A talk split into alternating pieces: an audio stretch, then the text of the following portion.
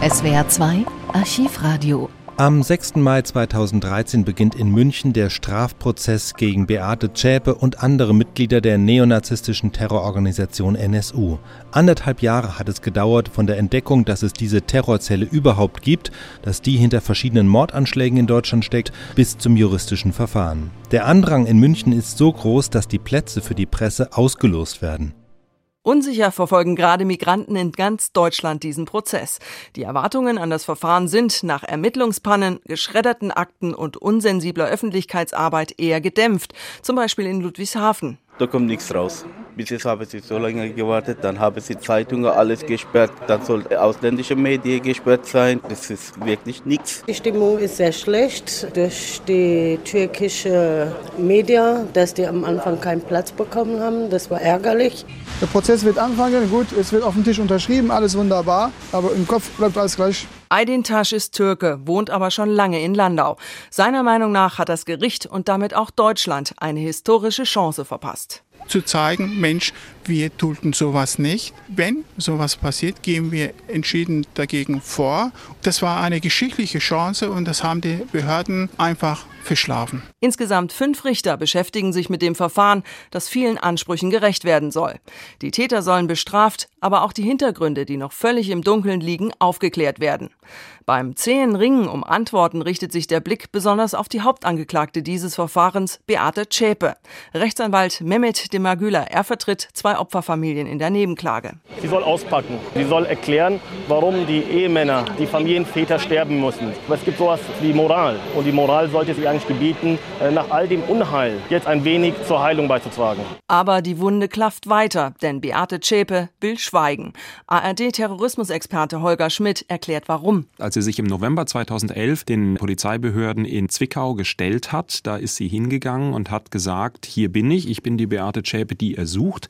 Und dann ist sie gefragt worden, wollen Sie etwas sagen? Und dann hat sie ganz kryptisch geantwortet, ich habe mich nicht gestellt, um nichts zu sagen. Nur nach meinem Eindruck ist inzwischen die Situation so anders geworden dadurch, dass sie diese immense Anklageschrift der Bundesanwaltschaft gesehen hat, dass sie gesehen hat, dass man ihr auf fast 500 Seiten wirklich versucht, akribisch nachzuweisen, dass sie auch an all diesen Morden als Mittäterin beteiligt war. Und sie hat durch ihre Anwälte begriffen, dass es um eine lebenslange Freiheitsstrafe, vielleicht sogar eine anschließende Sicherungsverwahrung für sie geht. Schon jetzt ist dieser Prozess einer der wichtigsten in der der deutschen Nachkriegsgeschichte.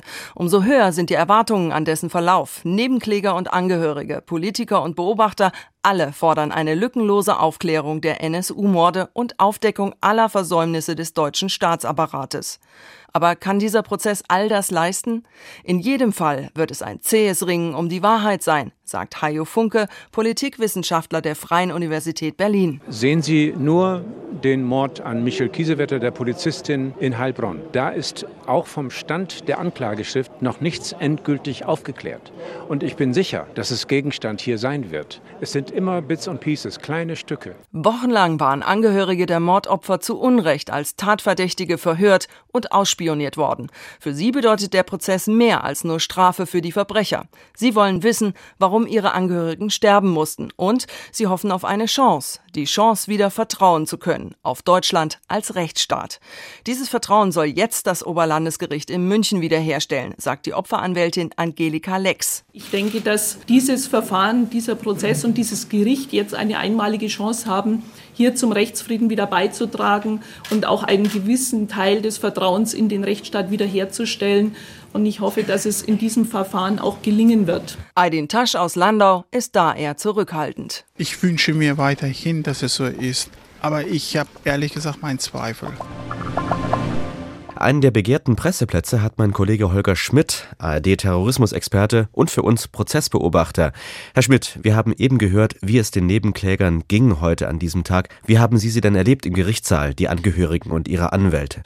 Also ehrlich gesagt war das eines der großen Probleme heute am Tag, dass man die Angehörigen eigentlich überhaupt nicht wahrgenommen hat. Sie müssen sich das so vorstellen, wir saßen auf der Empore des Sitzungssaales und die Nebenklagevertreter die, und die Nebenkläger, also die Angehörigen saßen unter uns. Und das Gericht hat eine Videokamera installiert, die diesen Bereich gezeigt hat, sowohl den Bereich der Empore, auf dem wir Journalisten gesessen haben und die Zuschauer, als auch den Bereich unten, in dem die Nebenkläger äh, zu sehen waren. Aber das war natürlich überhaupt nicht ausreichend äh, auf, aufgrund ähm, ja, des großen Saales, was man auf dieser Projektion gesehen hat, dass man jetzt irgendeine Regung hätte erkennen können, dass man gesehen hat, ähm, welche Gesichter die Nebenkläger machen. Und äh, man hat im Grunde nur eine Vielzahl von Personen gesehen, ohne dass man auch erkannt hat, wer da sitzt. Und ich kenne einige Nebenkläger, ich kenne einige Nebenklageanwälte und es war mir nicht möglich, auf diesen Bildern zu erkennen, da sitzt jetzt dieser, da sitzt jetzt jener. Und deswegen war der Eindruck, den man von der Nebenklage bekommen hatte, wirklich ausgesprochen eingeschränkt. Wichtig für die Nebenkläger ist ja auch, wie sich die Angeklagten im Gerichtssaal verhalten. Wie haben Sie die erlebt? Das war sehr unterschiedlich. Vielleicht ähm, fangen wir mit Beate Zschäpe an. Die hat sich eigentlich fast unangemessen verhalten, war mein Eindruck. Sie hat sich verhalten, ähm, ja, ich hatte den Eindruck wie ein kleines Kind, das auf eine Familienfeier mitgenommen werden soll durch die Eltern und darauf eigentlich gar keine Lust hat. Sie wirkte irgendwie schnippisch, sie wirkte irgendwie desinteressiert, aber überhaupt nicht dem Ernst der Situation angemessen. Ganz unabhängig von der Frage, ob sie schuldig im Sinne der Anklage ist oder nicht, war es ja eine ganz ernste Situation, in der sie sich befand und so wirkte sie überhaupt nicht. Sie hat überrascht durch ihr Äußeres, sie hat einen schwarzen Hosenanzug mit weißer Bluse ähm, angehabt und äh, hat sich damit sehr abgehoben von den Bildern, die wir bislang von ihr kannten und trotzdem hat das nichts daran geändert, dass ihr Auftreten doch irgendwie sehr deplatziert wirkte. Bei den anderen Angeklagten war das anders. Ralf Wohleben zum Beispiel, der frühere NPD-Funktionär aus Thüringen, dem hat man den Ernst der Lage angesehen. Und auch Carsten S., der ja umfangreiche Angaben gemacht hat, der auch die anderen Angeklagten teilweise schwer belastet hat durch das, was er gesagt hat, dem sah man das Unglück, das er hat über die Situation an, dem ja, man konnte quasi spüren, dem geht es körperlich schlecht, der leidet unter der Situation, wie sie im Augenblick ist. Ich habe im Vorfeld dieses Prozesses mit einer Anwältin gesprochen, Stefanie Vogt aus Karlsruhe. Sie hat sich auf die Vertretung von Opfern spezialisiert und sie hat mir gesagt, wie wichtig gerade für die Angehörigen von Mordopfern die Art und Weise ist, wie ein Richter das Verfahren führt. Gerade in solchen Prozessen wie Mordprozesse, da sind die Emotionen so hoch, dass da aus meiner Sicht so eine strenge Hand eigentlich sehr sinnvoll erscheint. Also ich habe bisher alle Vorsitzenden Richter bei Schulgerichtskammern so erlebt, dass die sehr, sehr streng sind. Am Anfang war ich da selbst ein bisschen erschrocken, also über die Stimmung, die da herrschte, aber sie ist doch im Grunde genommen notwendig, weil alle Beteiligten unter einem ganz enorm hohen Druck stehen und wenn er da so eine gewisse Strenge walten lässt, dann kriegt man diesen Prozess überhaupt durchgezogen. Und ich finde es im Grunde genommen auch gut, weil es einfach in jeder Sekunde können da die Emotionen hochschnappen. Und es stört einfach den Prozess. Herr Schmidt, wie haben Sie den Richter in dieser Hinsicht erlebt heute? Wie streng führt er das Verfahren, der Herr Götzl? Er versucht das schon sehr ordentlich zu führen. Er weiß aber auch ganz genau, nach meinem Eindruck, wenn er das zu streng macht und wenn er zu sehr polarisiert, äh, dann tut er dem Verfahren damit auch nicht gut. Und wenn ein Nebenkläger das sagt, äh, der Vorsitzende Richter soll den Verfahren, das Verfahren streng führen, dann äh, eröffnet eigentlich der Nebenkläger in diesem Verfahren damit ein Problem, dass das ganze Verfahren überschatten wird. Denn das, was die Nebenklage eigentlich wissen möchte, die Gründe für die Taten, Verstrickung, Entdeckung von Sicherheitsbehörden, Pannen von Sicherheitsbehörden. Das sind alles Fragen, die im strafrechtlichen, strengen strafrechtlichen Sinn eigentlich gar nicht Aufgabe des Gerichtes sind. Und das heißt auf gut Deutsch, wenn der Vorsitzende streng nach den Buchstaben des Strafgesetzbuches handeln würde, würde er wesentliche Fragen der Nebenkläger gar nicht beantworten können. Was haben eigentlich Nebenklägeranwälte für Möglichkeiten, um schweigende Angeklagte, und da haben wir es ja mit einigen zu tun, zum Reden zu bewegen? Glücklicherweise gar keine Möglichkeiten, wie die Staatsanwaltschaft in Deutschland auch keine Möglichkeiten hat. Ein Angeklagter hat als größtes Recht das Recht zu schweigen. Er muss nicht sagen, er kann nicht gezwungen werden. Glücklicherweise, denn die Mittel, die man äh, zum Zwang benutzen könnte, die sind ja alle nicht rechtsstaatlich. Und deswegen kann die Nebenklage allenfalls appellieren. Mein Eindruck nach dem heutigen Tag ist allerdings, dass das Beate Zschäpe zumindest nicht beeindrucken wird. Ja, was kann so ein Prozess leisten? Die Erwartungen der Nebenkläger sind ja unterschiedlich. Wie steht es denn aus Ihrer Sicht mit der Erwartung, mehr über die Zusammenhänge der rechtsextremen Szene zu erfahren und was sie umtreibt? Das ist natürlich eine Frage, die die Nebenkläger sehr beschäftigt, aber ich glaube aus verschiedenen Gründen, dass hier der Prozess wirklich nur die Nebenkläger enttäuschen kann. Zum einen haben wir entgegen anderen Behauptungen immer noch keinen Beleg dafür, dass diese Terrorzelle nationalsozialistischer Untergrund mehr war als drei fest entschlossene Personen mit einem sehr begrenzten Umfeld von 10 bis 15 weiteren Personen um sie herum.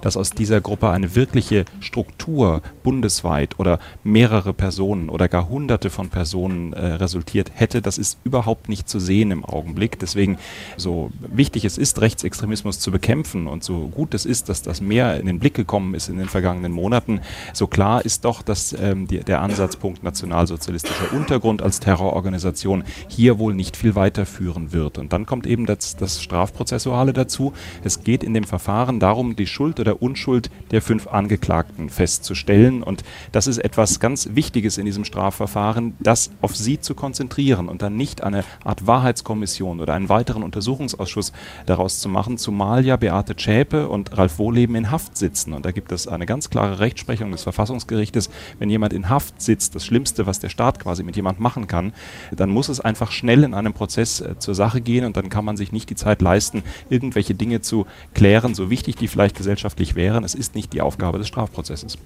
Eine ganz zentrale Rolle dieses Prozesses ist es auf jeden Fall, Rechtsfrieden herzustellen. Dass die Angehörigen jahrelang selbst verdächtigt worden sind, ist ein Problem. Dass man sie abgehört hat, das hat den Rechtsstaat Vertrauen gekostet bei vielen Migranten. Welche Chancen hat denn hier das Oberlandesgericht München in seiner Arbeit? Ich glaube, dass das eine ganz, ganz große Herausforderung für das Oberlandesgericht ist und dass man äh, beim Oberlandesgericht schon den Wunsch hat, das so gut wie möglich zu leisten. Das gilt, glaube ich, auch für die Bundesanwaltschaft und das gilt auch für einen Teil der Verteidiger, die bei aller Engagement für ihre Mandanten auch das Problem sehen, wie sehr die Nebenkläger leiden. Das war sehr interessant bei den Anträgen, die von der Verteidigung von Beate Zschäpe kamen, dass da mehrfach auch wirklich, und das waren, glaube ich, nicht nur Lippenbekenntnisse, das war ernst gemeint, dass man gesagt hat, man man versteht das Leid der Opfer.